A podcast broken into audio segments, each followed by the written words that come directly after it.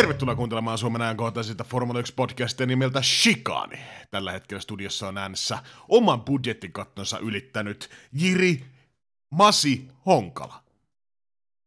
Ja harakirja välttämässä Jesse, Jesse Honkala Honkala. Näillä saatesanoilla tervetuloa sanalla sanoen tapahtuma rikkaan, hyvällä ja huonolla, enimmäkseen huonolla tavalla, Japanin Grand Prix jälkeiseen aikaan.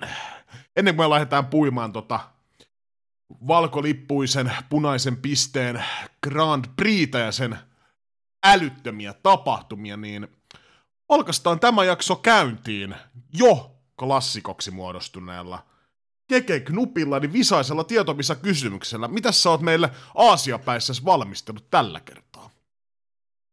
No valmisteluhan on niin kuin tähänkin mennessä niin hyvinkin pikasta, eli tässä nyt niin, niin sanotusti hommi on päässyt, mutta tota, spoilerina taas kisaan nähden, niin meillähän on uusi, uusi vanha maailmanmestari jo toistamiseen, ja osaatko sanoa, että montako kuljettajaa on Max Verstappenin lisäksi yltänyt tähän samaan saavutukseen, eli ne kuljettajat, kenellä on kaksinkerroin näitä mestaruuksia tässä kyseisessä sarjassa?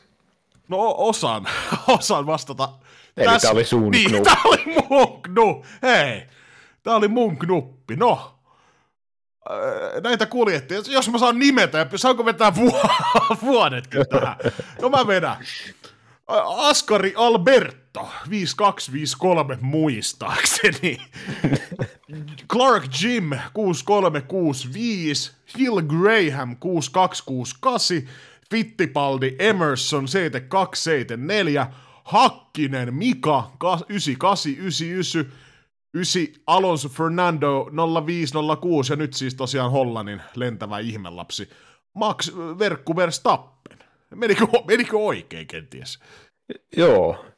Äijällä on ilmeisesti vähän mestaruustaustaa ja en tiedä onko sitten vähän samaa taustaa kuin Vettelille, että lähtee noin mestaruudesta lonkalla ja sulla on vähän tuo tukkamallikin on samanlaisessa kuossa, mutta ihan hyvin, hyvin hihavedosta kun lähti noin, noin tota vastaukset. Tämä on var, onko tämä nyt sitten ensimmäinen vai toinen, kun tulee ihan täyden pisteen, täysillä pisteillä tämä knuppi? No on se nyt 120 jaksoa, niin tota, sanotaan, että kerran 60 narahtaa. Niin nyt voi... No se on yli puolen väli sitten mm. kotiin päin. Kyllä.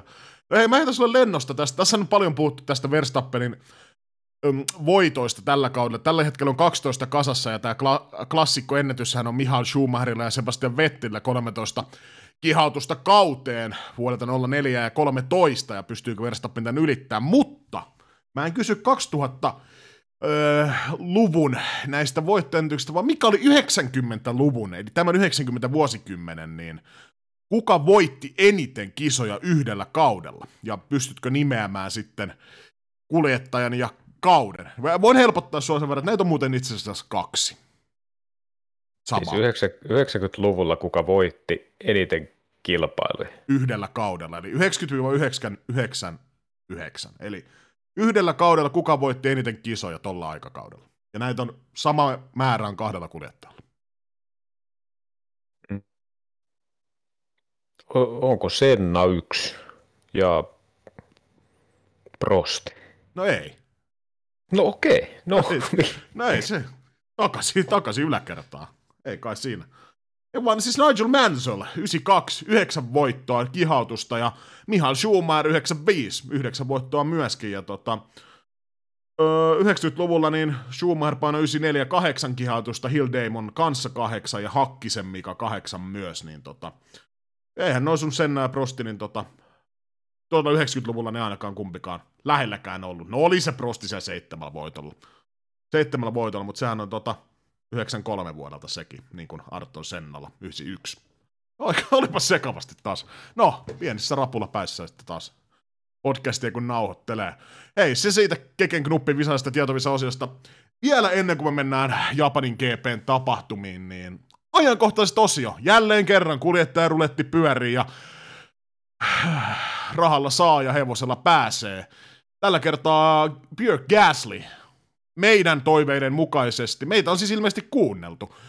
Ja siis tiedän, että onkin. Sieltähän on Ranskasta soittoa tullut, niin tota, Pierre Gasly siirtyy Alfa Taurilta Alpinen rattiin ensi kaudesta alkaen ja saa parikseen Esteban Okonin sinne. Ja kyllä tämä Gaslin ja Alpinen, oli, onko tässä niinku kaikkien osapuolten näkökulmasta, tässähän on vaan pelkästään voittajia vai onko? Mm, no ainakin Gasly osalta sitä on nyt pari jaksoa jauhettu, minkä takia se on hyvä siirto Gaslille.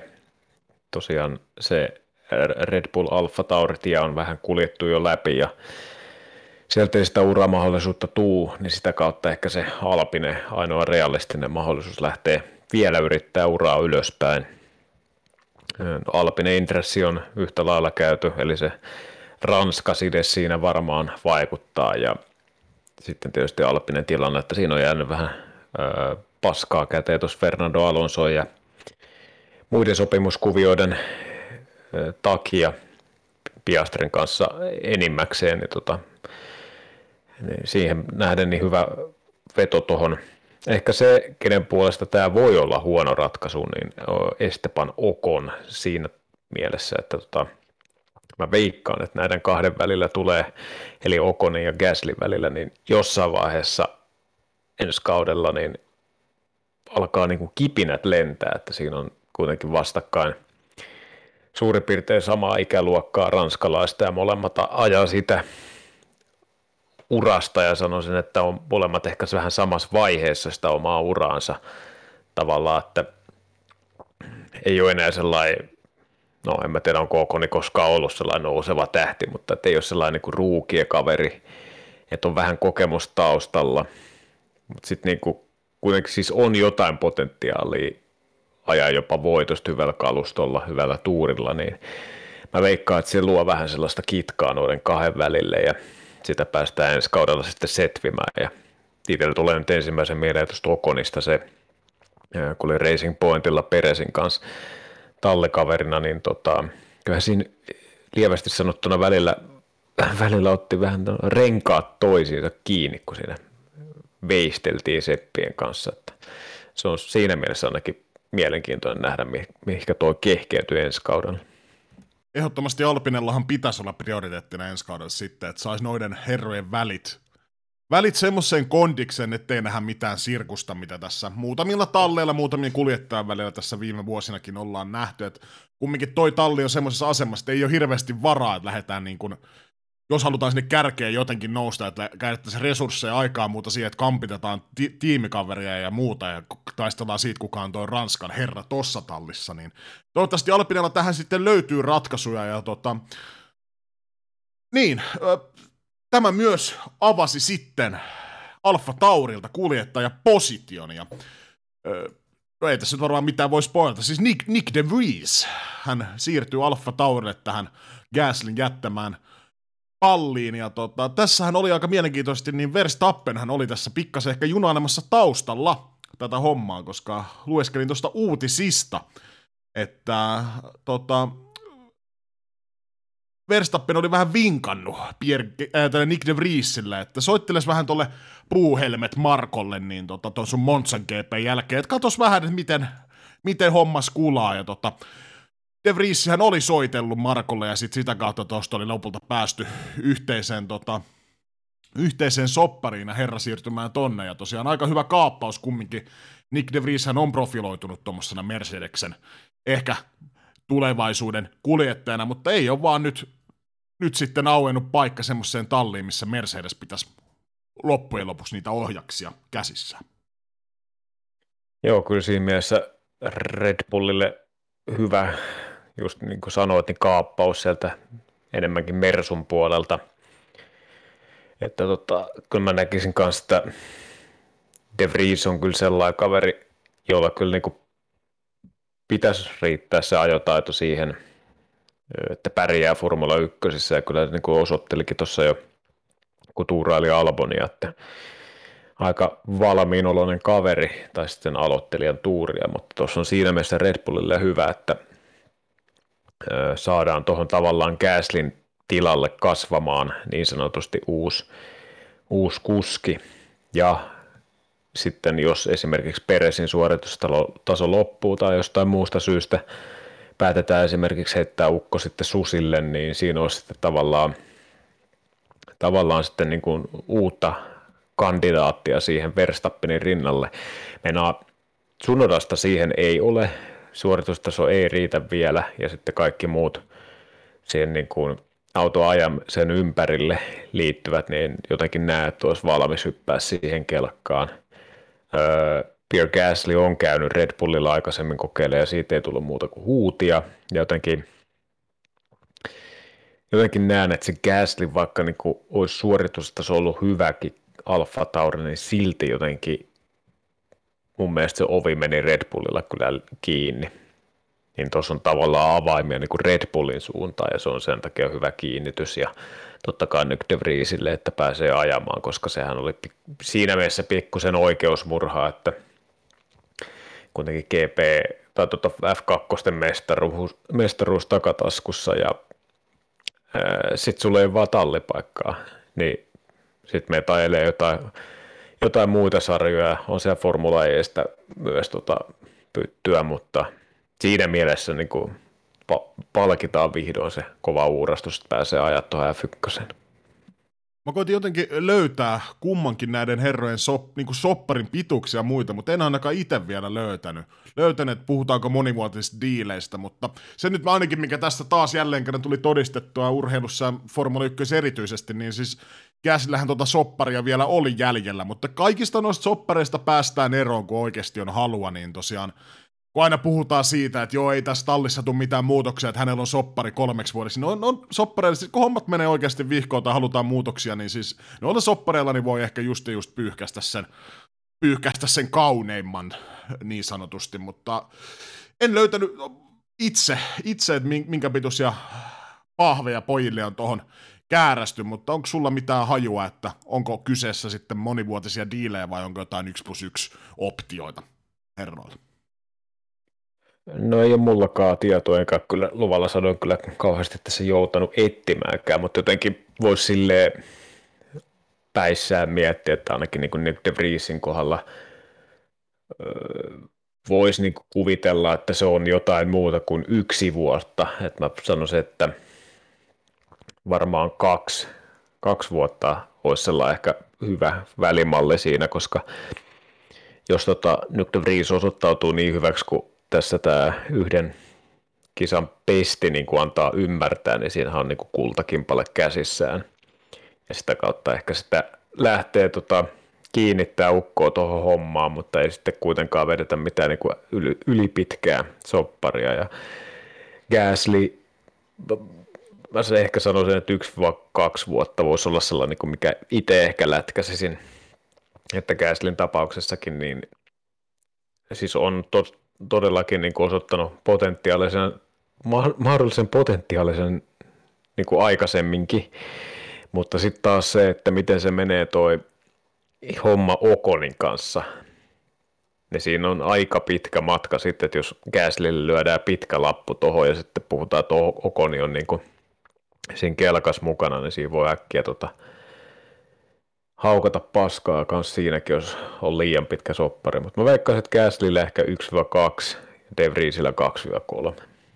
Se on ihan hyvä veikkaus. Tuli vaan muuten mieleen tuossa, että aika hauskasti tota De Vriesihän ei ollut vaikka vuosi tai kaksi sitten ihan niin kuin näin paljon puheessa, ja nyt herraa revitään moneenkin talliin ja muuta, niin tota, kyllä aika paljon lopulta on ajotuksesta ja tavallaan siitä hypeaallosta, mikä sulla on ympärillä. Jos puhutaan vaikka Esteban Okonista muutama vuosi sitten, kun Toto Wolf pumppasi ihan räikeästi sitä markkina-arvoa ylöspäin ja teki siitä tosi kuuman kuljettaja lopulta ländäsi sitten Alpinelle, silloiselle Renaultille, niin se on tosi paljon siitä ajatuksesta, että miten paljon tuolla on noita vapaita paikkoja, just se, että kuinka, niin kuin, eihän toi Nick de Vriesin taidot tuossa varmaan niin kuin, yhtäkkiä jotenkin pompsatan tois maaginen, vaan se, että toi Montsa, Montsa vaan sitten niin kuin, hyvä tulos siellä, ei mitään herralta pois, mutta sitten lähti niin kuin aika lailla iso pyörä pyörimään ja niin kuin, siis pienistä jutuista se on kumminkin kiinni. Ja tosiaan to, ilman sitä, että Albani olisi äh, saanut tätä, oliko se nyt umpisuolen tulehdusta tai muuta, niin tota, ei välttämättä Nick de Vries esimerkiksi nähtäisi ensi vuonna Formula 1 ratissa,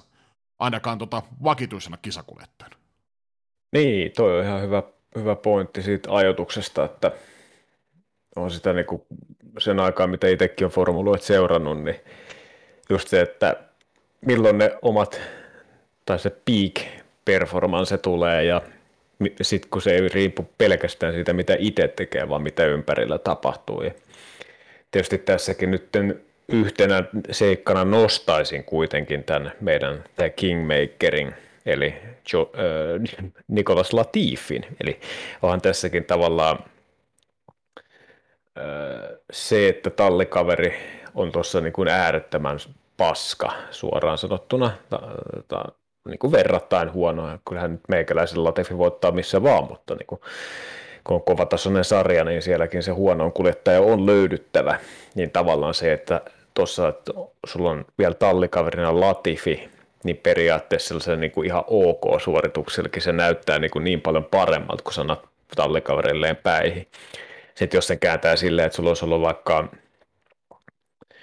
öö, no mikä olisi voinut olla, vaikka Lando Norris siinä, niin se tavallaan, mä veikkaan, että Norris olisi pystynyt ajaa paljon kovempaa, tai paljon kovempaa, mutta olisi ollut De Vriesin edellä, jolloin se taas se niin kuin vaakakuppi kääntyy vähän niin kuin eri päin, että olisiko siitä tullut taas sit hypeä ehkä niin paljon, en, en tiedä, menee tiedä, mutta tota, ajoituksesta tosi paljon kiinni ja kyllä tuossa niin kuin sanoin, niin Nyk de Vries on kyllä useamman suven kyllä oottanut tota paikkaa ja hyvä, että se niin kuin sitten tolleen konkretisoituu ja saadaan mun mielestä gridille yksi hyvä kuljettaja lisää.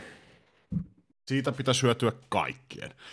Siirrytään puhumaan sitten Japanin Grand Prixin aika-ajoista. Mä kerron sulle pienen tarinan, tarinan tästä ennen kuin mä aletaan puimaan tota läpi. Mä nostan siis käteni pystyyn virheen merkiksi jälleen kerran. Siis Nämähän oli siis tosiaan, oliko se nyt aamu ysiltä toi aikaojen startti, niin tota, ja mähän sinne sitten totesin tomerana poikana tota, parin tunnin yöunilla, että menin sinne joskus viiden, kuuden tieneulla nukkumaan perjantai, lauantai, yön, älkää kysykö miksi.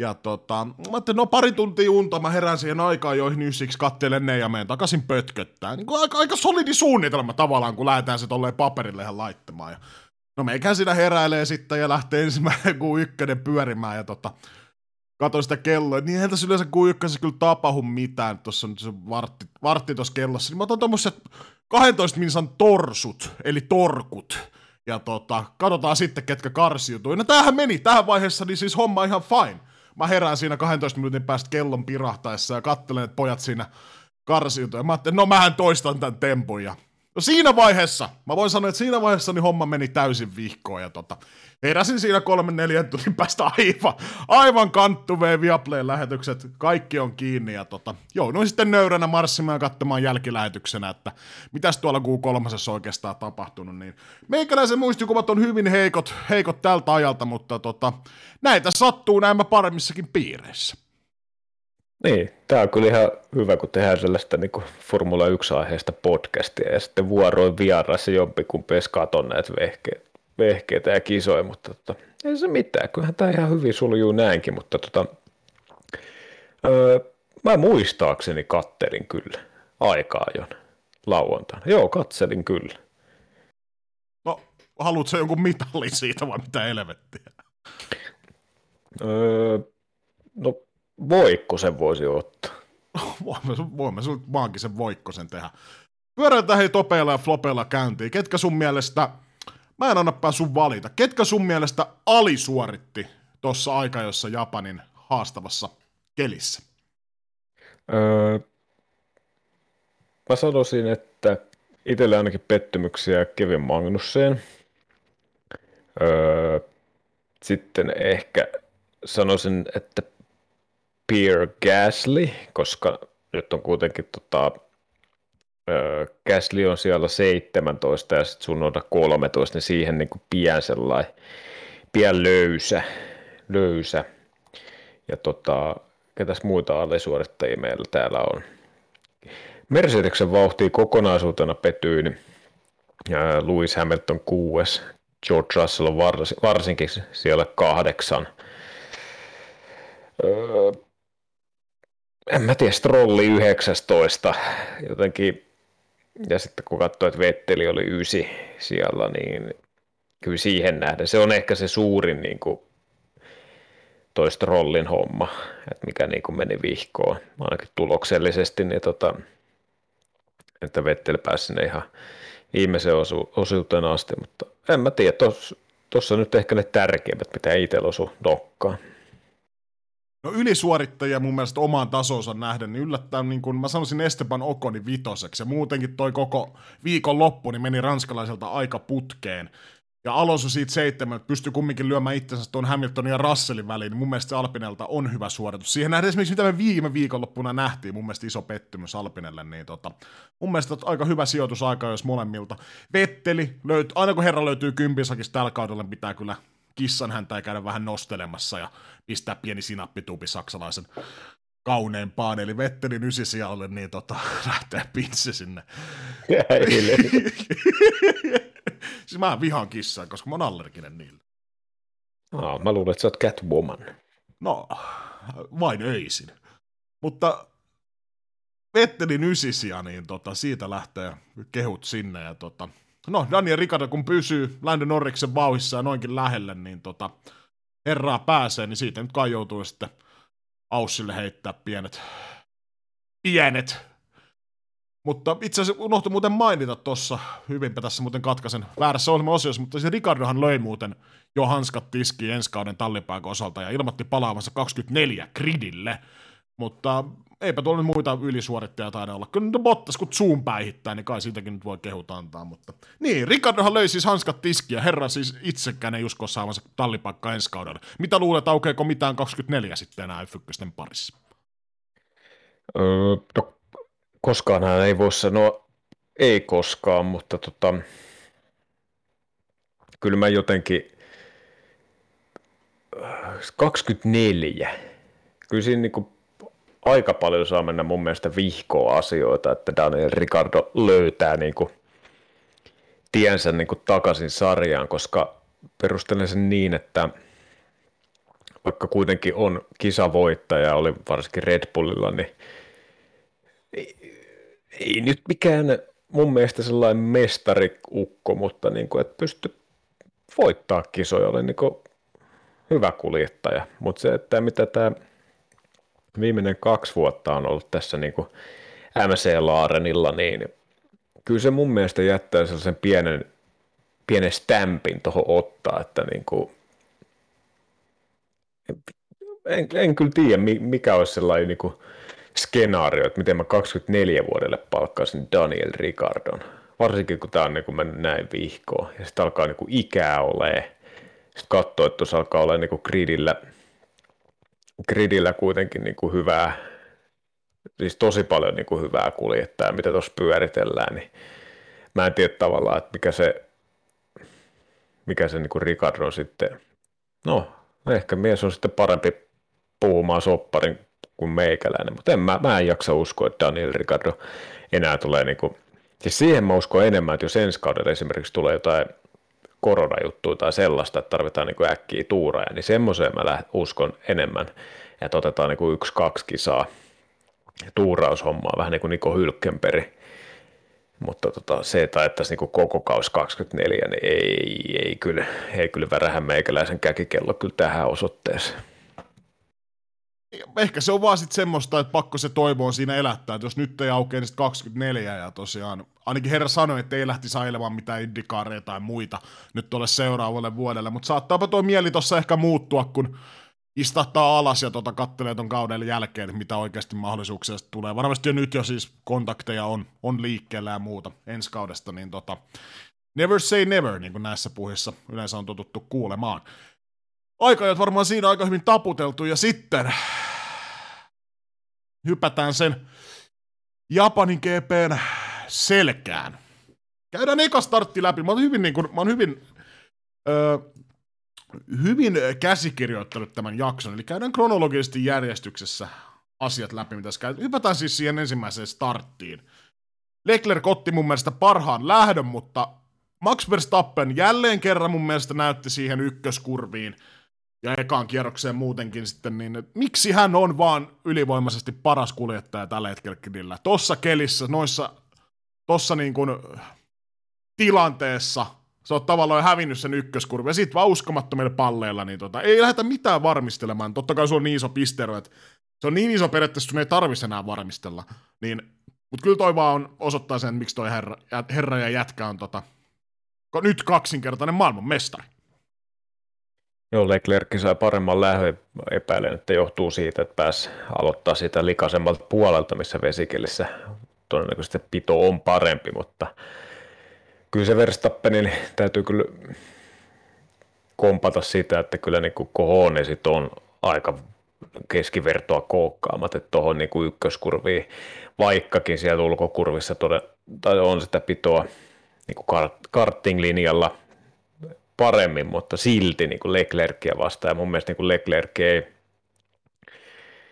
ainakaan niin kuin silmin nähden kyllä alkanut löysäilee sitä, että oli, otti silleen niin kuin aika normaali niin sanotun se jarrupaikan siihen, mutta kyllä Verstappen kai voi sanoa, että tuon trademark movin teki, että sieltä ulkokautta sitten lähti, mutta se oli kyllä hieno ohitus ja tosiaan kun ei ole silleen niin kuin painetta voittaa, niin vähän helpompi ehkä hakea noita ja, ja missä me jaksossa me just sitä puhuttiin, että, että tota, sitä rohkeutta löytyy ja sitten kun se onnistuu, niin se on niinku tommosen, tommosen se lopputulos ja sitten sitä niinku ylistetään, mutta sitten kun tuossakin olisi ajanut, ajanutkin tota sinne hiakalle, niin sitten olisi tullut vähän eri ääni kellossa, mutta hieno ohitus kuitenkin ja saalisti se ykköspaikkansa takaisin.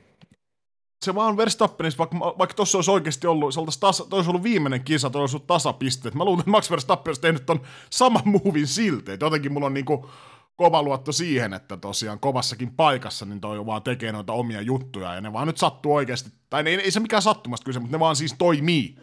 Mutta tohon kyllä lyötäisi joku muu, muu mestari, niin sanottu mestari siis tuolta gridiltä tekemään noita ohituksia, niin kyllä siinä aika paljon oltat sitten siellä soralla ja seinässä, todennäköisesti. Vetteliltä, no hyvä haku oli Vetteliltä siinä ihan hyvät lähtöpaikoilta, ja sit vaan spinnas siinä. Mm, aika fidi-fidi tilanne. Lopulta on kai sitten kuljettajan, kuljettajalle aina sitten menee se syy tai mitä ketä muuta tosta syyttää. Mutta Sainz, tota, ajovirhe mun mielestä aika puhtaasti. Vaikeat olosuhteet tai muuta, mutta kun tossa ei nyt siis akuutisti mun mielestä ollut mitään tilannetta päällä, niin kyllä toi mun mielestä valitettavasti jälleen kerrotaan Sainzin piikkiin menee. Ja yksi keskeyttäneimmistä kuljettajista gridillä, niin tota, jälleen kerran osoitti, miksi tämä tilasto pitää kutissa. Niin, mä en kyllä ehkä ihan suoraan saitsin piikkiistä laittaa, että kyllä siinä sillä vesiliirallakin varmasti oma osuutensa on, mutta tota, se nyt on ainakin fakta, että kyllä Saintsille, niin kuin mainitsit, niitä keskeytyksiä, keskeytyksiä on aika paljon vyöllä ja tota, ainakin itse pidin niin kuin, varsinkin MC-laaren aikaa, niin tota, sellaisena tasaisena, norrismaisena tasaisena kuljettajana, että pisteet tulee, mutta tota, oli se syy mikä tahansa, että oliko, oliko se sitten vesiliirrosta aiheutuva ja, ja tai sitten ajovirheistä johtuen, niin tota, joka tapauksessa sain sitten se sieltä seinästä löy, löysi ja se on tässä niin Ferrarin tapauksessa niin koko kauden kummitellut tämäkin kausi, että sitten niin niistä virheistä on ne nyt mistä, mistä tahansa johtuvia, niin, tota, niin siitä maksetaan aika kovaa hintaa ja sääli, että se nyt Sainz kuitenkin oli, että Sainz on ollut mun mielestä hyvässä vauhissa niin kuin Singaporessa ja sitten Japanissakin, että, mutta tota, siinä on jäänyt vaan sitten hanskat vetävään käteen. Ja siinä oli ensimmäinen vaaratilanne, koska siis Hamilton ainakin, ja mun mielestä toinen ainakin jostain kummasta haaskuljettajasta, niin meinas vetää Sainzin kylkeen, että onni onnettomuudesta teistä se auto sen enempää kimmonut sinne keskelle rataa, koska siinä näkyvyys on siis ihan täysin nolla. Nolla ja siitä olisi tultu kyljestä sisään niin, että pauke kuuluu, mutta onneksi ei käynyt mitään tossa. Öö, ei tosiaan Sainz ollut ainut, kun edellä noita mokia tuolla tapahtui, että sieltä suuspinnaili. No Albonilla petti vehkeet, vehkeet ja tosiaan Käsliltään siis Rolexin maino, siis nyt kun se laittaa taas tälleen niin sanat suuhun, että Rolexin mainos tuossa etusiivessä, vähän tuommoinen experimental juttu tota Alfa Taurin ilmeisesti, niin tota, ei ollut helppo keli kyllä kenellekään tohon, tohon lähteä, mutta yksi ketä mun täytyy nostaa, mikä mun mielestä sai suorituksensa nähdä, niin todella vähän edia-aikaa ja ylistystä, niin siis Lance Stroll tuossa ekalla kierroksella, jossain vaiheessa mä näin tämän onboardin, kun herra sieltä nousi, ottiko seitsemän pykälää tai muuta. Toi oli siis ihan verrattavissa siihen, mun mielestä jopa kun Kimi veti siellä, tota, eikö se ollut Portugalissa tämän kymmenen kihautusta eka, ekaan kiakkaan, niin tota, siis, mutta ei vaan tota, tossa nyt oli tietysti paljon muitakin puheenaiheita, mutta jos ton olisi tehnyt joku muu vähän mediaseksikkäämpi ukko, niin tota, tosta olisi ylistetty vieläkin varmaan lehdissä ja nostettu jalustalla ja oltaisiin nostamassa ensi kaudelle johonkin ykköstalliin sun muuta, mutta Lance Strollin tapauksessa niin aika hiljaiseksi jäi. Joo, kyllä molemmilla Aston Martineilla oli niin kuin hyvä, Vettelilläkin oli hyvä lähtö ja eikö siinä vähän osuttu Alonson kanssa yhteen ja siinä alussa, mistä vähän mainitsitkin ja tosiaan sitten Strollilla, niin kyllä se niin onboardi oli, oli aika hurjan näköinen, että siinä oli mun mielestä aika lähellä, että olisi voinut vähän osuakin, mutta tota, ihme ja kumma, ettei Kanadan, Kanadan herra tota, löytänyt itseään seinästä, mutta kyllä jotenkin Aston Martineilla, niin tietysti se suorituskyky ei välttämättä auton puolelta ole ehkä ihan maksimaalinen verrattuna noihin tota, kilpakumppaneihin, kun on optimaaliset olosuhteet, niin sitten tällaisissa vähän va- vaatimissa sitten saadaan tasotettua sitä, ja kyllä jotenkin aina kun on niin sellainen epävakaa keli, niin kyllä jotenkin se Aston Martin sitten jompikumpi sitten pystyy suonta vedättämään, ja ainakin lähdön osalta oli molemmilla joku hyvä, hyvä höyka päällä ennen kuin sitten vetteli, veti piruetit sinne. Niin, öö, kohta puhutaan tästä tota, El Tractor-nimisestä showsta, mutta ennen kuin puhutaan siitä ja käydään sen perinpohjin läpi, niin tota, tosi moni kuljettaja ja tavallaan kaikki oli sitä mieltä, että toi keli on liian vaikea lähteä intermediate renkailla, välikelin renkailla, mutta kukaan talli ei halua valita täyden sadekelin renkaita, koska ne on niin paljon hitaammat, niin näetkö sä tässä saman ristiriidan, mitä mä näen näihin sadekelin hommiin, hommiin tässä, nimenomaan tässä, että ei voida pakottaa, tai mä en itse mä en sääntökirjaa tarkalleen tiedä, eikö voida pakottaa täyden sadekelin aloitusta, ja minkä helvetin takia meillä on vetrenkaat, jos niitä ei kukaan halua käyttää, ja ne ei kuulemma edes toimi. Niin, näetkö se jonkun ristiriidan tässä vai? Mutta tota, mm. Mun mielestä tuon kuljettajilta ja talleilta vähän ehkä sitten silleen niin kuin turhaa valittaa, että ne on niin hitaat, että me ei oteta sitä. Silloinhan se tavallaan se tietoinen riski on otettu siitä, että niin kuin otetaan vähän sitä kolikoheittoa, että ollaan nopeita tai sitten ei välttämättä pysytä radalla. Mutta tota, niin, kyllä tuossa niinku jälkikäteen kun miettii, niin kyllä tuo niinku ensimmäinen lähtö niin olisi ollut enemmän sitä sadekellin rengasta. Ja tota, versus sitten niinku se uusinta lähtö, missä sitten oltiin pakotettu näille kuljettajille se. Mutta tota, en, en mä oikein tiedä, siis kyllä se niin kuin tallin ja sitten kuljettajan vastuulla on. Ja, mutta sitten taas sitäkin, että jotenkin tuntuu, että aina kun on sadekeli, niin sitten kuitenkaan ei voida ajaa. Tai siis jos sataa, niin ei voida ajaa. Mutta jos on niin kuin vaan märkä rata, niin sitten voidaan ajaa, niin sekin on niin kuin jotenkin... Mä ymmärrän, että se tulee siis sitä kautta, että kun se vesipatsas nousee auton takaa, ja kyllähän se luvella sanoen oli niin kuin aika mahdoton keli siinä ensimmäisessä lähdössä. Mutta tota, ei se nyt oikein niinkään voi olla, että aina jos sataa vettä, niin ei voida ajaa että jotain niin kuin pitäisi, niin kuin, tässä olisi sellainen Dominikaalillekin sellainen niin kuin yksi hyvä tärppi tai sellainen homma, mikä voidaan tässä niin kuin ihan virallisesta, virallisesti sikanipuolesta ojentaa tehtäväksi, että jos Dominikaali lopettaisi vaikka sen pyörittely ja jeesustelun niistä saatanan ihme kikkailuhommista, että miten saadaan viidettä, niin siitä voisi niin Dominikaali hoitaa tuon homman, että pystyttäisiin niin vesikelissä ajaa. Mulla olisi niin tavallaan on ihan sama, mikä se ratkaisu on, mutta että kun vettä tulee, niin pystytään starttaamaan. Ja tota, on se sitten renkaat tai auton suunnittelu tai mitä vaan, mutta tota, jotenkin, jotenkin se niin kuin nykyään tuntuu, että aina kun on vesikeli, niin sitten niin emmitään, että vittu voidaanko niin kuin ajaa. Niin jotenkin se on niin kuin hassua. Ja mä nyt en ehkä tässä tapauksessa kyllä laittaisi Pirellille Pirellille kyllä silleen niin kuin jauhoja tuon renkaan suhteen, että ei sehän voihan sinne lähteä vaikka sliksi renkaalle, jos kiinnostaa, mutta siinä on ne vaihtoehdot ja niillä pitää pärjätä ja, ja mä oikein näe sitä, että mä valitsen tuohon olosuhteeseen sadekelin rengasta, kun se on hidas. Mä veikkaan, että ei välttämättä se ole, ole oikeasti hidas, koska se rata oli oikeasti aika märkä, mutta tota, näillä eväillä.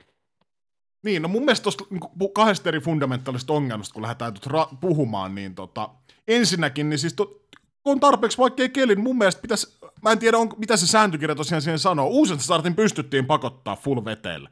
Mutta olisi tämä alkukistartti pitänyt, ja pitäisi ainakin pystyä voida pakottaa Fian suhteen, että ei anneta tallelle sitä vaihtoehtoa, otatteko te Interit vai vetit, koska totta kai mä ymmärrän tallit, miksi ne valitsee Interit, totta helvetissä.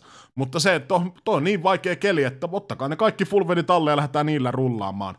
Ja toisekseen, niin tosiaan Maria Isolotat sanoi, että ei voi niinku itse fiksata Pirelle tuota ongelmaa, koska tallit ei halua testata näitä sadekelin renkaita ja muuta, ja niitä ei pystytä sen takia kehittämään. Niin siis ihan niinku uskomatonta, ja siis Vilanderi sanoi tuossa Viaplayn lähetyksessä, että siis noita ensi kauden kuivankelin renkaita, niin niiden testejä oli esimerkiksi niinku tälle Japanin viikonlopulle sovitettu puolisen tuntia. Niin sitten mietin niinku lokakuu, Japani, monsuunisateet, niinku siis, eihän tuossa on järjen häivääkään. Ja siis tota oli myös koitettu jossain vaiheessa Redditistä lukasin, että tuot Japanin GP oltaisiin sultu vietämässä huhtikuulle, koska silloin siellä ei sada niin helvetistä, kun joka, joka kerta melkein Susukas sataa, ja se tiedetään, että on semmoista aikakautta siellä, että se niin sadeen todennäköisyys on suuri.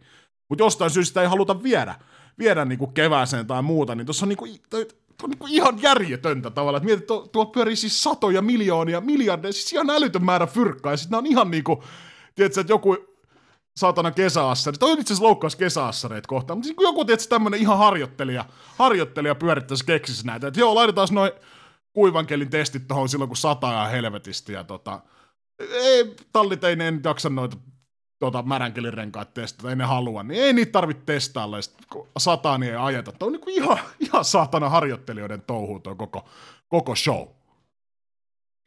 Joo, kyllä se, kyllä se siltä kuulostaa. Ja just se, että sitten vielä valitetaan, että ei, tai niin kuin ei haluta, mitä vaihtoehtoja siinä on. Siis ainoa, mikä tuossa voi olla, niin kun joku henkilö sitten päättää sieltä Fialta, että jos se on niin vaikeaa, että tuossa on niin paljon, niin kuin, tai se todetaan, että tämä on sadekilin kilpailu, niin tota, sitten määrätään, että te lähdette sitten full vetillä ja sitten sen ensimmäisen kierroksen jälkeen niin ei muuta kuin sitten, jos maistuu, niin ajan vaikka Vanteella, Vanteella mutta tota, on, on, kyllä jotenkin on puuhastelua. Ja sitten jos, toi on, jos oikeasti se intressi on, että kun ei, ei näitä kukaan niin kuin testaa, niin kyllä sillekin asialla niin kuin jotain pystyy tekemään ja tuudittautua. Että jos se on niin kuin ehdottoman tärkeää, että joku niitä testaa, niin kyllä siellä on, väittäisin, että siellä on ovelle jonoa, kun laittaa lapun, että täällä on niin kuin rengastesti, että pääsee ajaa jollain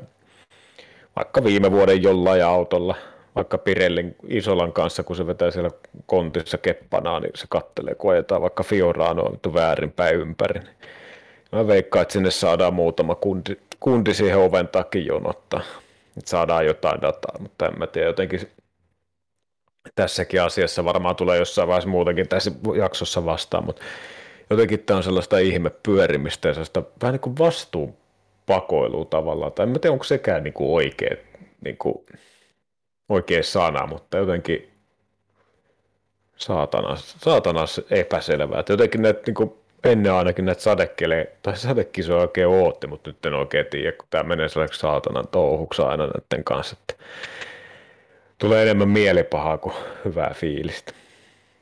Niin, ja jos sitä aikaa niille testeille ei löydy, niin hei, otetaan tuosta joku noista saatanan turhista sprinttikisoista veksi, niin testaatte silloin niitä renkaita. Kyllä siihen niin kuin löytyy aikaa, kun oikeasti joku sen määrää, mutta ei ilmeisesti löydy kohonesia sieltä Fian, ja kuka näistä nyt sitten ikinä lopulta päättääkään.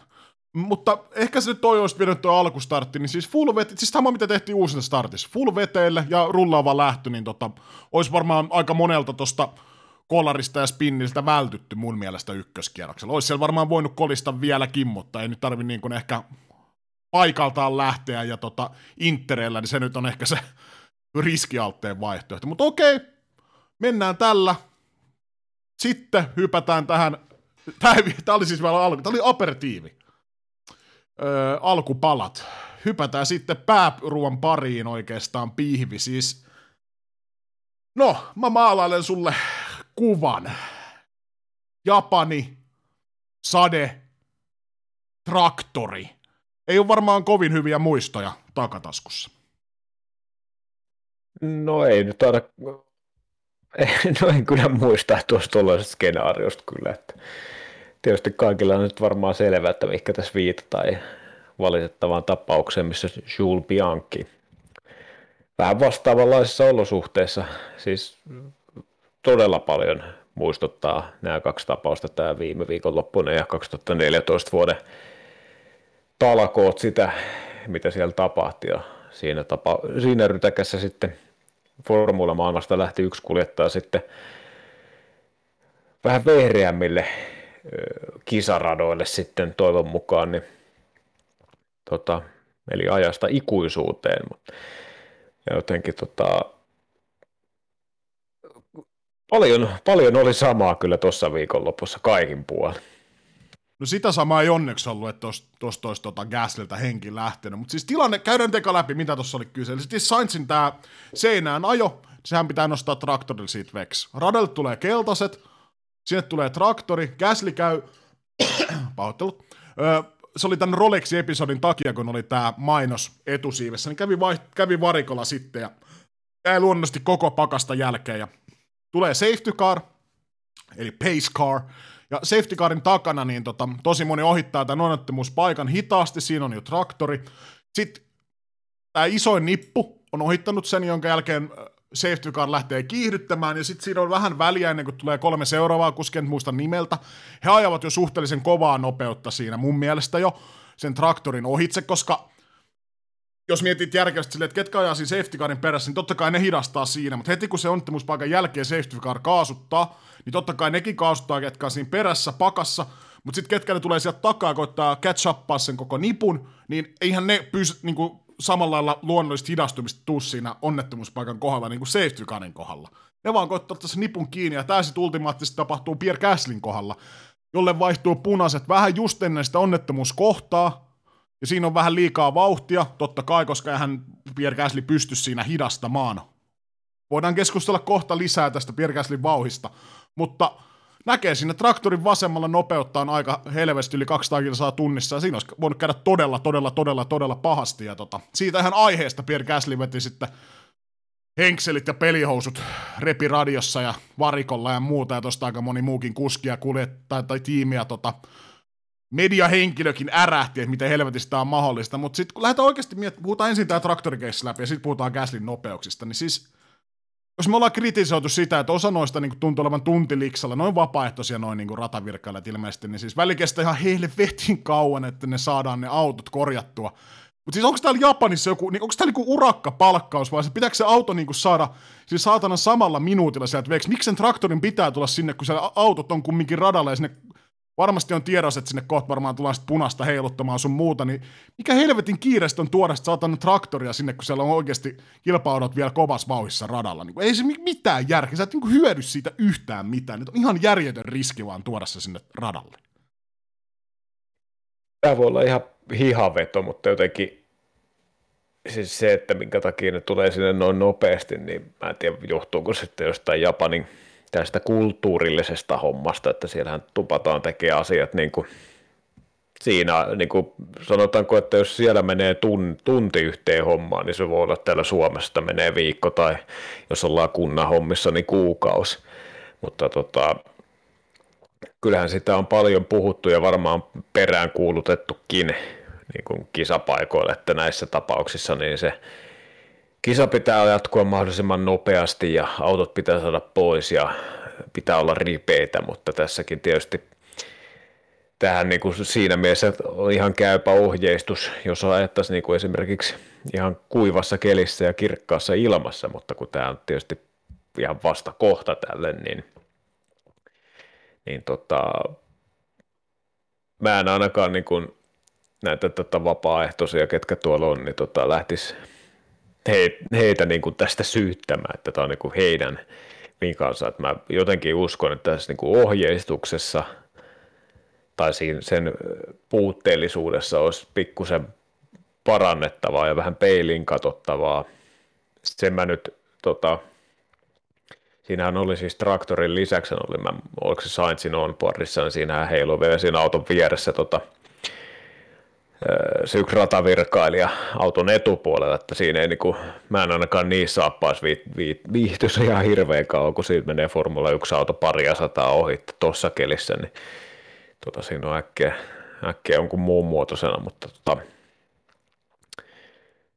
ää, ei ole kyllä, nyt kun sitä niin kuin miettii sitä piankin onnettomuutta, niin aika nopeasti jotenkin tuntuu, että sekin on niin kuin unohdettu.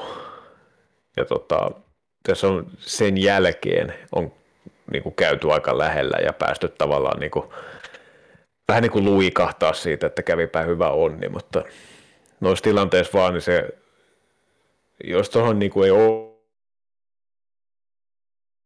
oikeasti mitään tehdä tai myöhemmin uudestaan.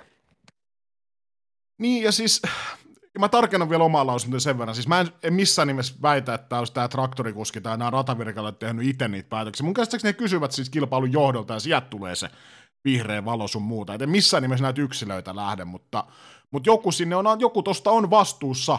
Ja jos ei, jos ei tosta saa lenkkaria, niin en sit tiedä saatana mistä. Mutta siis niin, kun tuo protokolla, mun mielestä Alexander Wurz on hyvin, voidaan keskustella tästä traktorista, se keskustelu on hyvin lyhyt. Tuo traktori ei tuu tonne silloin, kun siellä on autot, autot radalla. Ja niin kuin sanoin, ihan me nostat oikein, siis kun tuossa on tommonen keli, ja lähtökohtaisesti onnettomuuspaikkahan on semmonen, että, tai että jollakinhan tuosta on jo lähtenyt lapasesta, niin sehän on aika todennäköinen paikka, että se lähtee jollakin muulla lapasesta.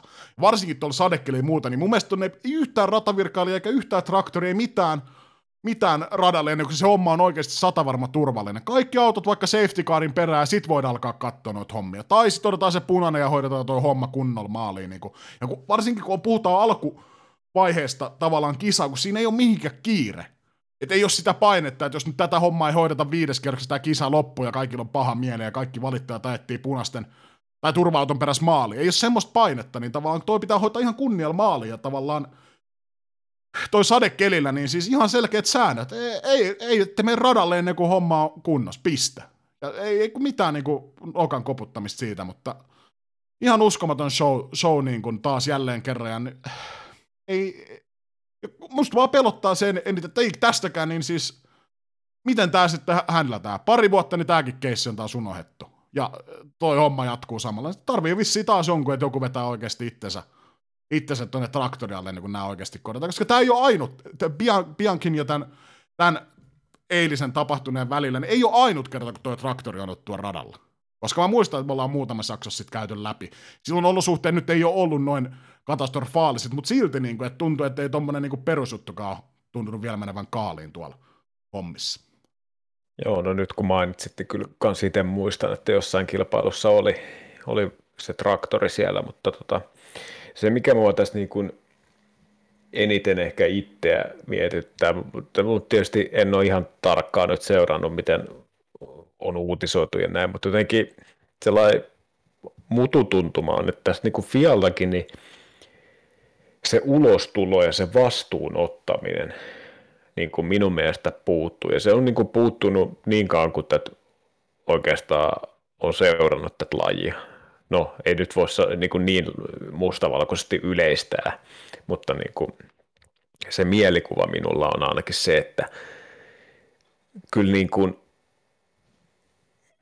jotenkin siitä puuttuu siitä ulostulosta sellainen niin kuin munakas, että joku sieltä niin kuin sanoo, että nyt kun nyt tämä saatana loppuu tämä pelleily, ja sitten ei niin kuin tehdä sen jälkeen, vaan tässä niin kuin kierrellään ja kaarellaan, hyysetään ja hääsetään ja se oli ton vika, ei ole meidän vika, että on pitäisi tehdä tota ja tämmöistä. Niin se, se on niinku se, mikä eniten tässä niinku huolestuttaa. Että kyllä niinku, mun mielestä se, että elämässä pitää virheitä tehdä ja niistä sitten oppia, mutta se, että jos niitä virheitä niinku toistetaan, niin se on niinku typeryyttä.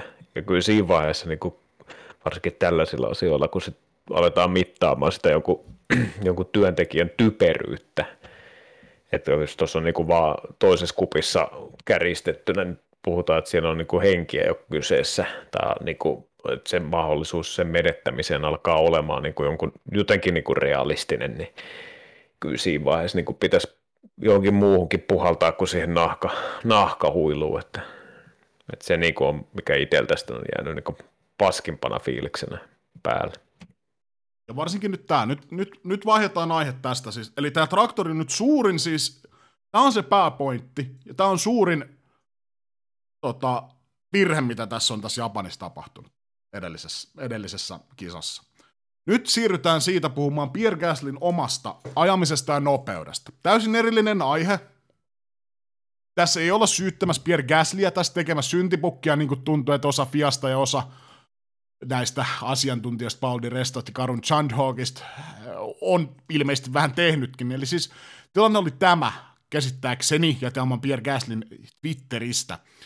Eli tota, Pierre Gaslyhän sai rangaistuksen liian kovasta ajamisesta punaisten lippujen alla. Ja tämä tapahtui sen jälkeen, kun hän oli ohittanut tämän onnettomuuspaikan. Tuomaristo totesi itsekin, että he varmaan, niin kuin, Pierre Gasly oli myöskin järkyttynyt tästä tapauksesta itse. Tavallaan kun hän huutaa siinä tiimiradiossa muuta, että tuosta traktorista ja tunteiden vallassa, niin se vauhti on liian nopea siinä punaisten lippujen aikana onnettomuuspaikan jälkeen. Ja tämän Gasly myöntääkin ja siitä pitääkin rangasta. Se on, that, that's fine. Ja tota, ö, ennen sitä onnettomuuspaikkaa, niin Pierre Gasly ajo keltaisten lippujen aikana safety carin delta-aikaa.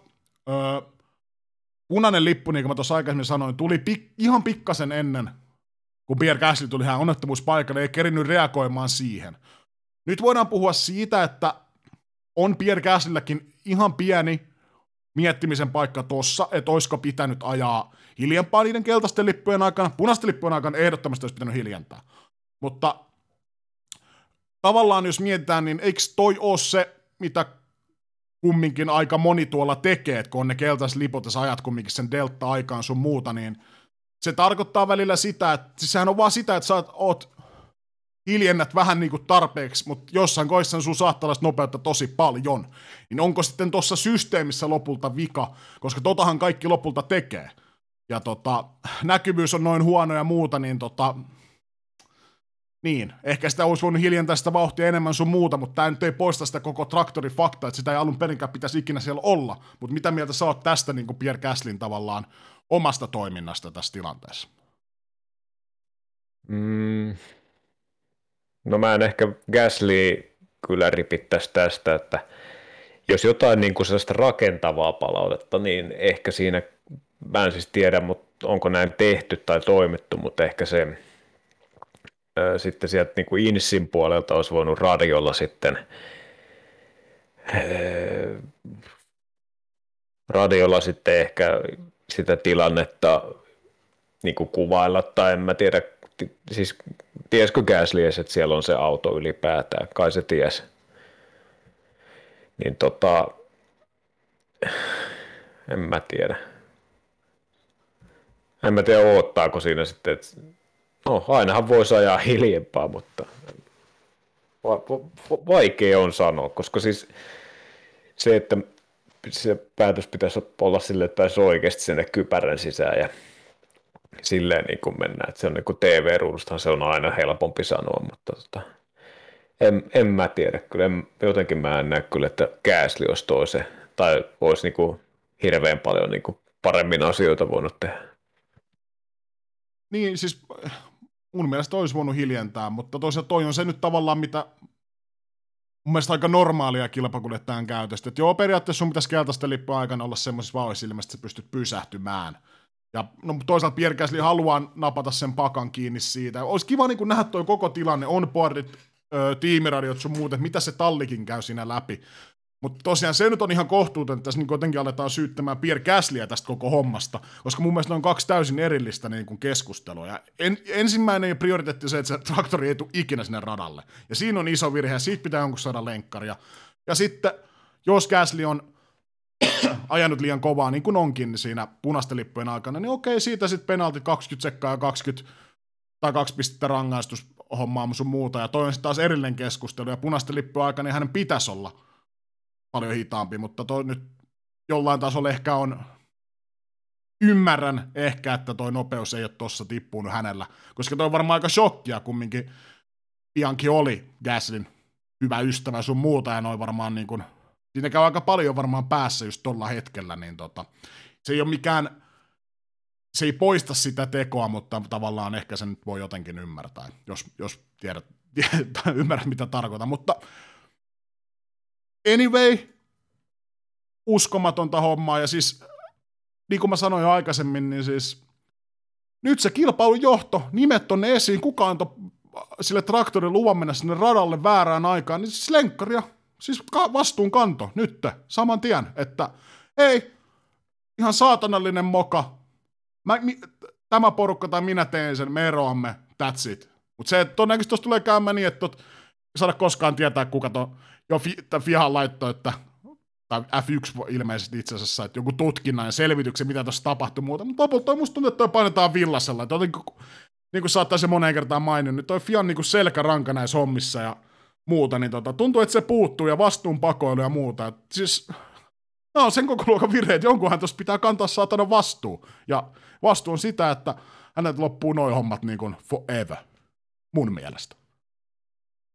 Niin, koska kyllähän tuo on aika iso, iso tota päätös kuitenkin sit varsinkin tässä ääriolosuhteissa ja siinä on kuitenkin väittäisin, että Fiallakin on olemassa kyllä aika selkeä protokolla, minkä mukaan pitäisi toimia ja niin kuin mä sanoin, että virheitä sattuu, niistä pitää ottaa opiksi, mutta jossain, tai siis niin kuin pitää myös niin kuin osata kantaa se vastuu. Se on jokaiselle mun mielestä pitäisi olla niin kuin lähtökohtaisesti niin kuin ihan niin kuin yksittäisellä ihmisellä jokapäiväisessä elämässäkin se, että otetaan vastuu omaa, omista teoistaan, niin tämä ei mun mielestä niin kuin,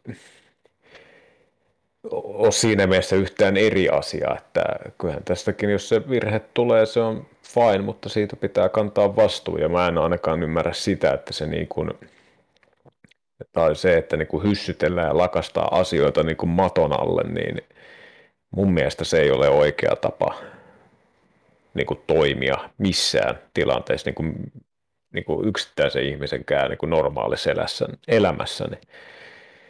Ja kyllähän se on sitten tietysti päättävältä elimeltäkin tota sellainen statementti, että siinä niin kuin käydään, nostetaan käsi ylös, että nyt on tehty tällainen virhe, me reagoidaan näin, siitä nyt valitettavasti tämä henkilö nyt se saa fudut, tai siirretään johonkin toiseen hommaan ja sitten sitä, niin kuin, että mitä sen eteen tehdään, että se parantuu. Ja sitten jatketaan eteenpäin. Silloin se on käsitelty ja sitten annetaan niin kuin kuljettajille ja talleille ja yleisölle, että niin oikeasti tehdään jotain, eikä mitään saunasolmututkintoja siellä Fian toimesta, mikä kestää kolme kuukautta ja sitten päätellään vihellelle, että vittu, ei tässä tarvitse mitään tehdä. Niin, mutta lopulta nyt sitten, miten tämä traktorihomma pitäisi sitten ehkä jatkossa tehdä, niin siis monella, tai ei monella, mutta muutama radalla, siis Monakolla, niin onhan näitä nostureita, mitkä on radan ulkopuolella. Okei, ne on varmaan kalliita asentaa joka puolelle tota, rataa, mutta siis tohon niin nippu safety carin takke turvallisesti, sitten voidaan alkaa miettiä tota, ja silleen, että informoitaisiin koko tota, kaikkia talleja ja kuljettajia, että hei, nyt olemme tuomassa tämän traktorin tänne tai mitä ikinä, nyt siellä on ratavirkailijoita tai muita, että sitten tavallaan kuljettajat tietää, tietää oikeasti, mikä se homman nimi on, koska käsittääkseni kukaan kuljettajista ei tiennyt, että tuolla esimerkiksi tuo traktori on radalla. Ja en tiedä niin kuin missä vaiheessa kommunikaatiokatkos on tullut, vai onko kommunikaatiokin ollut tuosta kisajärjestäjältä sun muuta, niin tota, Tuossa on ihan muutamia tämmöisiä pikkukeinoja, millä totakin voitaisiin ehkäistä, koska välillä on myös semmoisia tilanteita, että se traktori on mentävä sinne radalle, mutta sitten vaan pitää hoitaa se oikeasti sataprosenttisesti turvallisesti, toi koko homma. Sitten se tarkoittaa sitä, että väliin me nähdään paljon hitaampia varmaan sitten safety carin poistumisia, enemmän ehkä menee ottaa no auto veksi, mutta sitten ainakaan kenenkään pitäisi tollaisia tapauksia niin käydä heittämään veiviä. Joo, kyllä niitä, niitä mahdollisuuksia on. Se on sitten aina, että miten niitä budjetoidaan ja mietitään loppuun asti. Ja tietysti ratakohtaisesti niitä eroja on sitten, että, mutta tota, mä kyllä lähtin sitä niin kuin protokollaa ja sitä, niin kuin, sitä kautta sitten ratkomaan, että ei tämä, niin kuin, tämä nykyinen järjestelmäkään niin kuin, mitenkään niin kuin läpeensä paskaa, mutta tässä on niin kuin selkeästi jotain kohteja, mitä pitää kyllä tarkentaa. Ja varmaan myöskin tota pitäisi jatkoskin miettiä, noita keltaisia sun muita. Et periaatteessa sun pitää hidastaa vauhtia, mutta tavallaan pitäisikö siinä sitten olla joku portainen järjestelmä sitten, että kun lyödään vaikka tietyn värinen lippu, niin sulla on joku, lyödäänkö joku rajoitin päälle, että silloin kun siellä radalla on jotain henkilökuntaa tai, tai jotain muuta vaarallista autoon keskellä, niin sitten mennään oikeasti jotain mateluvauhtia. Ja sitten on erikseen tämmöinen keltainen lippu, kun siinä ei, ole, ei nähdä kovin tai niin älyttömän vaarallisen tilanteena, mutta silti pitää hidastaa, niin tavallaan joku niinku fiksumpi systeemi tohon, mulla nyt ei tähän ole suoraan mitään ehdotusta, mutta tavallaan kyllä tossakin ehkä sitten on petraamisen varaa, kun miettii näitä tapauksia menneinä vuosina, niin tavallaan nuo keltaisetkin liput, niin nekin joo ja ei ajaa asiansa, ja tietyissä tilanteissa, niin joo, se vähän jalan nostaminen kaasulta, niin ei välttämättä ole se turvallisin vaihtoehto, vaikka säännöt sanoo, että joo, sun pitää vähän, vähän nostaa. Nostaa ei tule ihan niin täyt, täyttä häkää siinä, mutta se nyt ei sitten vaan kaikista tilanteissa, varsinkin tämmöisissä sadekeliolosuhteissa, kun auto voi lähteä oikeasti hanskalta, hanskasta. Miksei voisi lähteä kuivallakin, siinähän voi käydä mitä vaan, mutta myöskin, mutta ehkä tossakin olisi sitten tarkkailun paikka ja toivottavasti noitakin, noitakin sääntöjä sitten muutetaan enemmän kohti turvallisuutta jatkossa. Niin, sitä voidaan jäädä oottelemaan, että milloin, milloin mitään lausunto, lausuntoja tulee, että tässä ei ole muutenkin jo päästy oottelemaan näitä FIAN päätöksiä, niin jäädään jännityksellä odottamaan. Niin, odotellaan myös jakson nauhoitushetkellähän, jos tätä FIAN budjettikauton ylityskeissiä, niin tätähän on viivästetty ja todennäköisesti tullaan joku kädenlämmin saunasopimus, klonkun lämmin saunasopimus sitten lopulta julkaisemaan. Hei, sitten uusten starttiin. Meikähän meni tuossa välissä nukkumaan ja muistaakseni soitteli mulle, kun kisa alkoi, mutta mähän käänsin kylkeäni ja kattelin jälkilähetyksenä. Jälkilähetyksenä sen, oliko se nyt 40 minuuttia, mitä siinä päästiin ajamaan ja niin kuin tuossa käytiin jakson alkupuolella läpi, niin siis pakotettiin täyden sadekeli renkaille ja tota, siinä sitten rullaava startti ja Vettel ja Latifi pelas japanilais, japanialaisen ruletin ja se kannatti ja tota, meinas olla vähän unsafe releasein tynkää siellä pitillä, mutta lopulta Vetteliltä niin tota, aika hyvä uhkapelaus ja niinhän se noissa meneekin, että sieltä kärkipäästä on aika, aika rohkeita lähteä sitten tekemään tuota uhkapelausta, että häntä päästä se on aika, aika kevyin mieli voi tehdä ja se tällä kertaa kannatti. Joo, siinä oli Vetteliltä, Vetteliltä ihan hyvä luku kyllä tuon renkaan kanssa ja Latifi sitten samoilla lämpimillä. Ja tosiaan kun siinä ei ole sinänsä mitään hävittävää, niin, niin, niin. Ihan hyvin luettu. Ja ehkä toikin, että kuitenkin Interille lähdettiin silloin alussa huomattavasti mun mielestä vetisempään keliin versus tämä uusinta lähtö, niin ehkä se siinä mielessä oli aika no-braineri, että tota se Interi on ja on hyvä rengas. Ja kyllä se sitten aika nopeasti kyllä tuli selväksi muillekin, että Interi on huomattavasti nopeampi kuin tuo Full Wet siinä sitten useampi ukko kävi vähän perätysten sitten vaihtamassa, vaihtamassa niille intereille ja tota, ainakin muutamalla tallilla siinä kävi moka. Russell oli ainakin, ainakin aika lämpöisenä siitä, että joutui tulee Hamiltonin jälkeen mun mielestä niin tuplapysäyksellä ja menetti siinä aika paljon.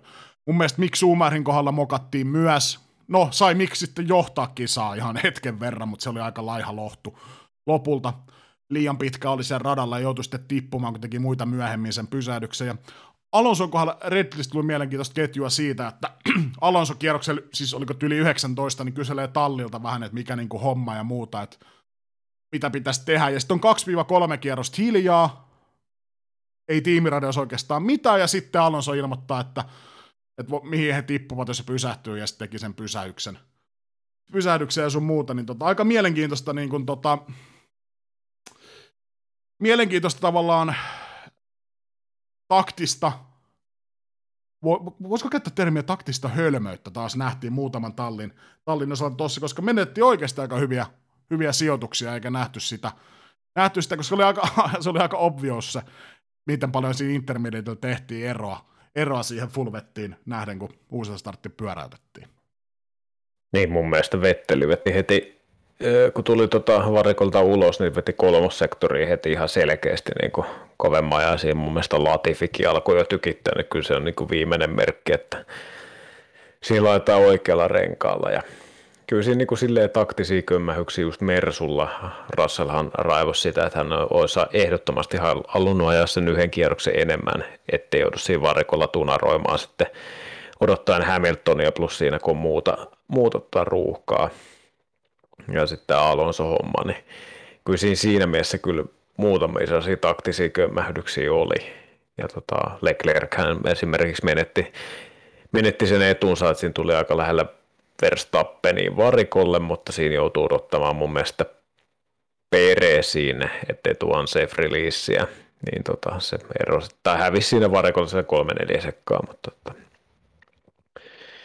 Schumacher tosiaan pitkästä aikaa nähtiin ykkös, ykköspallilla siellä roikkumassa, mutta kyllä Haaski hassas niin kuin ihan syyttä suotta sen taktiikka, että se on tietysti sellainen, toivotaan, toivotaan, että jos alkaa tai ihan saatanasti, niin sitten se ehkä paybackkää, mutta tota, jotenkin oli aika kömpelöä sekin, sekin yrityksen tynkä. Niin kai siinä odotettiin, että jos olisi tullut safety car, niin hän olisi näyttänyt taas ihan neroilta, mutta sitä nyt ei tullut, niin meni aika, aika vehkeelle se. Mikhän siellä pyöri siis, vetikö yhdeksän kierrosta niillä veteillä, kun sanotaan, että kärki tuli, veti viisi kierrosta, Alonso, Ricardo veti kuusi kierrosta, ja nekin oli, niin, mun mielestä Alonso oli ainakin niin kuin kierroksen ehkä liian myöhässä. myöhässä. Mutta se, mikä näin kuin Alonsolta, muutama hyvä temppu taas vanhalta kehäketulta, ennen kuin tuli vaihtamaan noin renkaan, niin siis kippasi ton viimeisen shikaan ja veti sen läpi ja sai siinä muutaman tai sekunnin ehkä kaksikin hyvää, mutta sitten sanoi, että nosteli siinä varikko suoralle mentä, tai tonne niin varikolle mentäessä, että antoi siinä sitä olla se edun anteeksi, mutta ja sitten kun vaihtoi tuossa lopussa, kun oli vielä, siis kellossa oli joku 5-6 minuuttia tyyli jäljellä, niin kävi vaihtaa vielä luudet intermediatit. Mä mietin, että onko tuossa mitään järkeä, onko mahdollista saada kiinni. Oli Russellin takana muistaakseni, mutta sieltä vaan kundi poimi kaikki. Ja melkein vielä poimi Vettelin tuossa lopulle. Tuli jätkät ihan rinta rinnan siihen öö, tota, lipulle. Ja no, puhutaan tuossa jossain vaiheessa tosta, että mikä... siis jotain uskomaton sekoilu, että siis kuljettajat ei tiennyt, että milloin se viimeinen kerros on, ja sitten puolet kuskeista ajotyyliin sitä luultua vikaa kierrosta puoliväliin asti, kun ilmoitettiin, että joo, otapas ihan cooldown, että tämä kisa on loppunut ja muuta, niin tota, olisi ollut kiva nähdä, miten toi olisi tuosta sitten mennyt maali, jos oltaisiin vielä ajettu se mun mielestä, mikä olisi kuulunutkin, niin se yksi kierros kierros lisää, mutta Alonso taas näytti. Ainakin me, siis meikäläisen uppo, on tämmöinen vähän niin kuin, tiedät, tiet, rakastaa tai vihaa tyylinen kuljettaja. Et meikä, meikä kyllä dikkaa tosta sen tyylistä, mutta mä kyllä ymmärrän, että jotain ärsyttää todella paljon se, että mitä kaikkea temppuja toi espanjalainen tuolla vielä keksi. Joo, kyllä komppaan ihan täysin noin noi ajatukset tuossa Alonson kohdalta, että en tiedä sitten oliko se viimeisen shikanin oikaisu tahallinen vai ei. Kyllä siinä niin kuin, tietysti kun alus on kyseessä, niin aina jotenkin miettii, että olisiko, olisiko se tahallaan vetänyt, mutta, tota, mutta tota, ihan mielenkiintoinen hahmo kyllä edelleen seurata tuolla formuloissa. Mutta joo, niin kuin mä vähän tosiaan sivusin, niin siis eikö sunkin, tai, eikö sunkin mielestä, siis vähän johdatteleva ehkä, mutta siis eikö se ollut näin, että kun Verstappen kellossa oli niin muutama sekunti jäljellä ennen, tai kun Verstappen ohitti tämän ruutulipun, jonka jälkeen kello löi nollat, ja kun se lyö nollat, niin sen jälkeen ajetaan vielä se kierros maaliin. Niin tota, tai siitä itse asiassa eikö se mene niin, että kun kello lyö nollaan, niin ajetaan vielä yksi kierros? Kun mä niin, siis, niin, se on silleen, että kun kello on nollaan, tai lyö nollaan, eli aika loppuu, tulee se kisaraja, niin se meneillä oleva kierros loppuun plus yksi kierros, Joo. niin minä olen käsittänyt sen. Ja siinä kun minun mielestä siinä onboardissa, niin Verstappen kun ylittää vaalilinjan, niin siinä on noin viitisen sekuntia aikaa vielä jäljellä. Joo, ja näin mä oon myöskin itse sen tulkinnut, ja näin myös Racefansista käydään läpi, mutta jostain syystä niin tota, ei tätä sitten viimeistä kierrosta sitten ajettu, ja niin kuin mä tuossa sanoin, niin tosi moni kuljettaja luuli, että siinä vielä on se yksi kierros mentävää, ja tota, esimerkiksi Leclerc sitä ihmetteli, että – ihmetteli ja tota, hän ei todellakaan tiennyt, että hän oli vikalla kierroksella itse ja teki sitten tosiaan sen virheen tota peresiä vastaan, mikä itse asiassa kävi tuossa vähän eipä tullut käytyä, käytyä sitä läpi, mutta hypätään sen kimppuun nyt. Siis Peres vastaan Leclerc oli ehkä tuota parasta taistelua tossa ja tota, aika paljonhan Peres siinä painosti ja lopulta Leclerc sitten antautui ja teki virheen ja sai sen viiden sekunnin rangaistuksen, mistä Leclerc itsekin sanoi, että se oli ihan ansaittu. Mutta mä näin Rittilistä tota, oli kuvat Leclerkin ja Verstappenin renkaasta, niin Verstappenin rengas näytti ihan täysin uudelta. Leclerkit oli ihan täysin tota, sulannut siitä keskeltä sen rengas, niin tota, jotkut epäilivät, että olisiko Ferrarin lyötys sitten kisan alusta, tai ihan täydellä polttoaineen lastilla, olisiko sitten Ferrari ollut liikenteessä, ja sitten muutenkin polttaa enemmän sitä rengasta Red Bulliin verrattuna, ja kun tuossa punaisten lippu aikana käsittääkseni sitä be- bensaa ei voi vähentää sieltä, tai muuta. Tämä on siis täysin luettua hommaa, ei, ei mikään mun niinku muodostama mielipide. Niin, tota, mutta anyway, siis se rengas, rengas vaan suli alta ja lopulta sitten mun mielestä toisen virheen Leclercille ja Peres nappasi kakkossa ja lopulta kruunattiin sitten uusi, ma- tai, no niin, uusi maailman mestari jälleen kerran. Joo, kyllä Ferrari on koko kauden ollut se, että se rengas, rengas tota, menee nopeammin kuin esimerkiksi Red Bullilla ja, ja, ja ei siinä, siinä ei niinku mitään epäselvyyttä. Ja mun mielestä tuossa niinku ihan selkeästi siinä tapahtui Leclercille virhe ja pian se blokkaaminenkin, mutta se, että se niinku rangaistus tuli niinku heti kättelyssä siihen perään, että siinä ei niinku sen enempää lähdetty sitä säätää, että tuossa nyt FIA tietysti perinteitä kunnioittaa, niin olisi voinut vaikka päättää se vasta tänään, että maanantaina, että Leclerc ansaitsee sitten rankun, mutta tota, siinä oli kuitenkin ihan hyvää taistelua ja siis kisa niin kokonaisuutena, niin kyllähän siinä oli ajoittain, tietysti kun rata on kapea ja autot on leveitä, niin se tie, tietynlaisella niin kuin, vähän se oli tylsyyttä, mutta oli siellä niin kuin hyviä vääntöjä, niin kuin Hamiltonilla ja Okonilla oli hyvää matchia ja sitten Peres Leclercia oli ja, ja, ja Russellilla oli hienoja ohituksia, että oli siellä niin kuin hyviäkin tapahtumia, mutta tota, tuo loppu nyt oli sellainen ihan hyvä silaus tuo Peresin kärrääminen tuosta Leclercistä.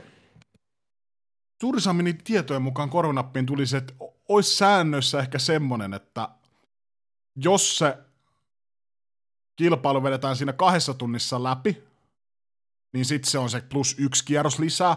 Ja jos se ylittää tämän kolmen tunnin limitin, niin se kisa loppuu siihen, eikä tulisi sitä plus yksi kierrosta. Niin se saattaisi se sekannus johtua tästä, mutta ei tosta ainakaan niinku tunnu tiimit ja tallitkaan olevan selvä. En tiedä, onko tosta kukaan selvä. Varmaan joku sääntö niillä sitten näitä kaivelee, mutta tämä on ainakin yhtenä kommenttina tuohon asiaan liittyen. Joo, se siis en yhtään epäile, tuo siis kuulostaa ihan järkeenkäyvältä, mutta en, mä en ole ainakaan siis kuullut semmoisesta, en siis yhtään tietysti epäile, mutta tota, jotenkin muutenkin se, tässä nyt on muutenkin tätä vissiin pisteiden laskun kannalta pientä tästä tulkinnanvaraisuutta, niin mun mielestä niin kuin, tässäkin tapauksessa niin se olisi mun mielestä huomattavasti selkeämpi, että se on niin kuin joko tai. Että joko ajetaan se kierros tai ei ajeta. Et no, näitä tapauksia tietysti harvemmin on, on tullut, että joutuu näitä miettimään, mutta joka tapauksessa se on vaan selkeämpi. Että se on Mä en tiedä, onko se nyt mitään väliä, että jos se on se kolme tuntia, sitä ajetaan se yksi kierros.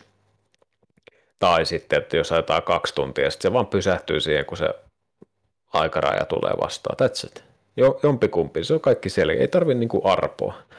Ja jos tässä on niinku kahta eri veivuuta, niin ei tuolla ainakaan F1 TV peruspuolella, siellä on Palmerit ja budjetti Brundle, niin ei nekään niin ole tietoisia näistä ja väitän, että saattaa olla muutama tunti enemmän takataskussa kuin meikäläisellä tätä formulaa, niin tota, ei se nyt aika kauhean selkeä olisi se näin. Niin kai olisi nyt olisi voinut vaikka sitten jotenkin informoida tiimejä ja, tiimejä ja meitä katsojia jollakin notifikaatiolla siinä lähetyksessä, by the way, tämän säännön takia, niin ei tuosta plus yksi kierrosta, mutta no, turha toivo. Mutta Okon, vielä nostaakseni yhden kisailuparin tuosta uusen startin jälkeen, niin siis Okon Hamilton, ja mun mielestä Okonilta niin aika kova ajo. Totta kai siis Dersiä ei ollut, ei ollut käytössä, Hamiltonin ohittaminen oli haastavaa, mutta Okonilta mun mielestä aika hyvä ajo, ja kumminkin, taisi olla itse, oliko Alpinen, Alpinelta niin tota, paras sijoitus tällä kaudella, muistanko väärin?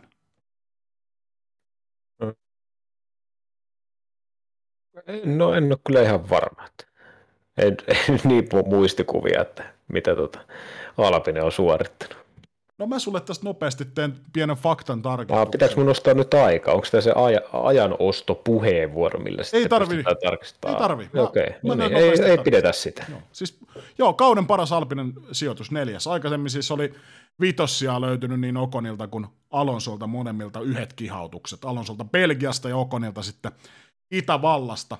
Mutta joo, siis kauden parasta Alpinea, ja tota, mä olin jo heittänyt Kankkulan kaivoa toiveeni ton tallin suhteen viime viikonlopun jäljiltä, mutta niin, ne taas kaivoi jostain vauhdin, ja, vauhdin ja tota, Okonilta hyvin, hyvin ajettu sunnuntai, ja kun mielestä koko viikonloppu.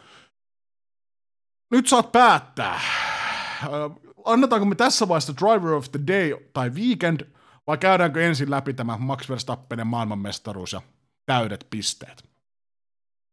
Kyllä mä annan Esteban Oconille Driver of the Day. No anna sille. Mä annan Max Verstappenille. Se oli sitten nopeasti taputeltu. Tota, niin. Tää oli siis, eikä tässä vielä kaikki. Simo Shikaanihuoneelta terve. Niin tota, siis, niin, mitäs tätä lähtisi purkamaan? Siis itse olin hyvin hämmentynyt kilpailun jälkeen, kun alettiin nostamaan Max Verstappen maailmanmestari, pyöritettiin siinä jotain filkkaa, ja Max Verstappen itsekin, että enhän ole, että siis mitä te höpötätte, ja kaikki ihmettelee sitä, koska siis kaikki tuntuu olevan siinä käsityksessä. Tostahan jaetaan siis puolikkaat pisteet, koska kilpailu ajettiin yli 50 prosenttia, 28 kierrosta 53, mutta alle 75 prosenttia, niin säännöthän sanoo, että annetaan puolikkaat pisteet, mutta jostain syystä annettiinkin täydet pisteet. Keke, ootko sä perehtynyt asiaan, miksi näin tehtiin? Öö, mä en itse asiassa tiedä, että jotenkin itse tulkitsin sitä sääntöä, että tosta olisi kuitenkin jaettu puolikkaat pisteet, mutta jossain vaiheessa tuolla, mä en muista, oliko se meidän Discordissa vai missä Redditissä oli, että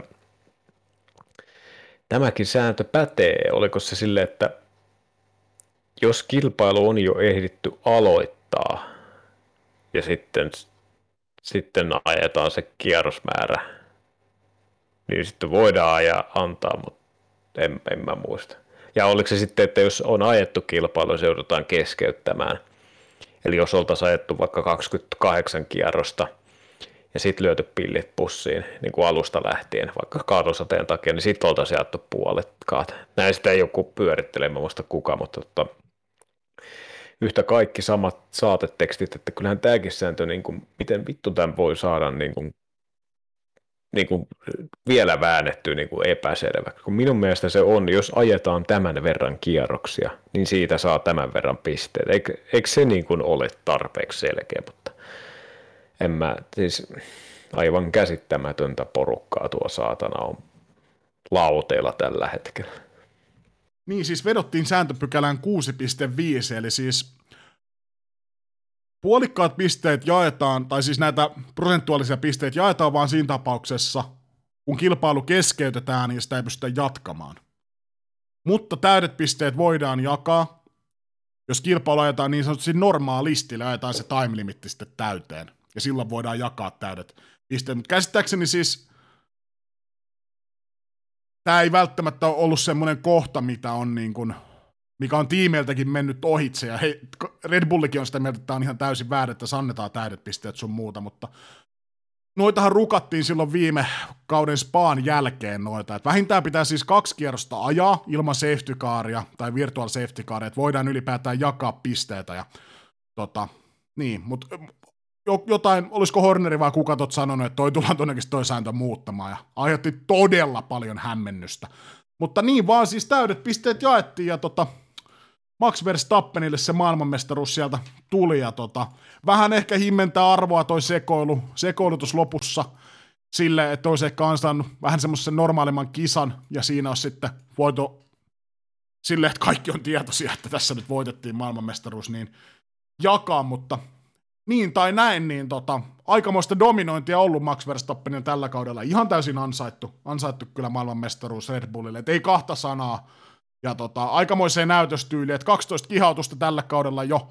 Ja tota, todennäköisesti tulee kyllä ohittamaan tämän 13, 13 voiton ennätyksen yhdellä kaudella, ja tässä on vielä neljä kisaviikonloppua jäljellä, niin siis mahdollisuus on jopa 16, mutta mitä sä luulet, mihin toi ennätys tulee sitten Verstappenin osalta asettumaan?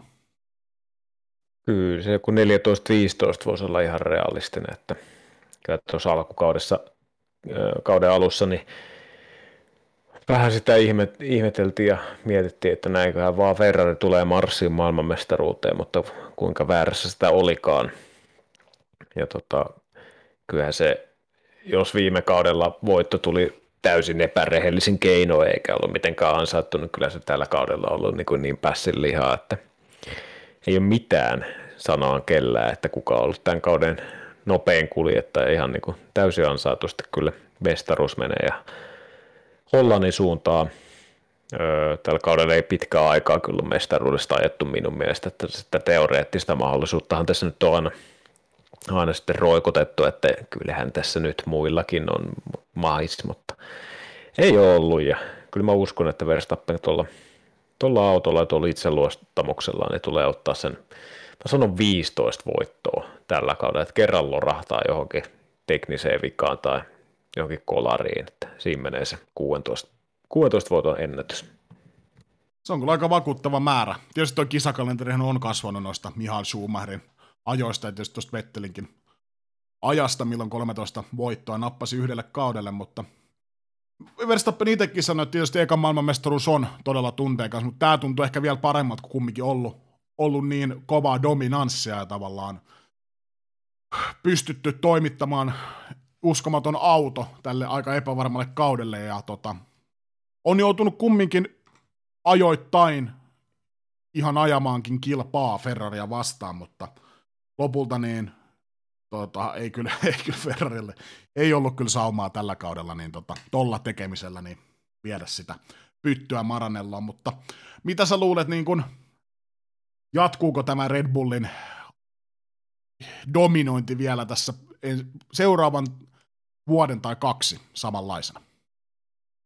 Kyllä mä uskon, että Red Bull tulee olemaan se johtava talli. Mä uskon, että ensi kaudelle Mercedes kyllä kokoaa palenttinsa uudestaan, että tälle kaudelle tuo suunnittelutyö varmaankin vähän, varmaan hyvä niin kuin ajatus ja se simulaattori on antanut jotain tuloksia, mutta kyllä se niin kuin – on niin su- vikaan mennyt se auton suunnittelu, että ei tällä kaudella pystytty ajamaan, mutta mä uskon, että ensi kaudella se Mercedeksen haaste tulee olemaan kovempi ja toivon to- to- toki, että myös muita talleja siellä on, mutta kyllä mä jotenkin uskon, että Red Bull on nyt astunut tai on astumassa siihen niin kuin, niin kuin heidän toiselle dynastiakaudelle niin sanotusti ja kyllä mä uskon, että Red Bull on ensi kaudella edelleen se johtava talli tässä sarjassa.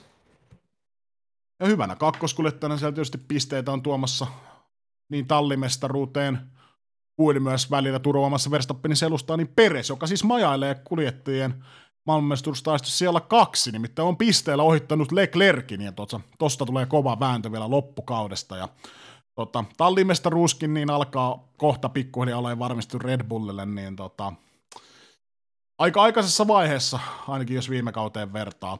Niin tota, olisiko meillä siinä sitten Japanin viikonloppu paketissa, ja tota, siellähän on sitten seuraavana putkesta tulossa niin United States Grand Prix, Austin, Texas, ja tota, väliviikkohan tässä tulee, ja tosiaan varmaan ensi viikolla väliviikon vetäsyssä, niin katsotaan, jos käydään tätä budjetikaton ylitystä, saati kun Fiasen raportin julkaisee, jos julkaisee, ja tota, katsotaan, jos jonkinnäköistä jaksoa pukataan ulos. Riippuu vähän, älkää odottako turhia, mutta Äh, mä odottelin vähän turhia tuossa vetokisassa, nimittäin.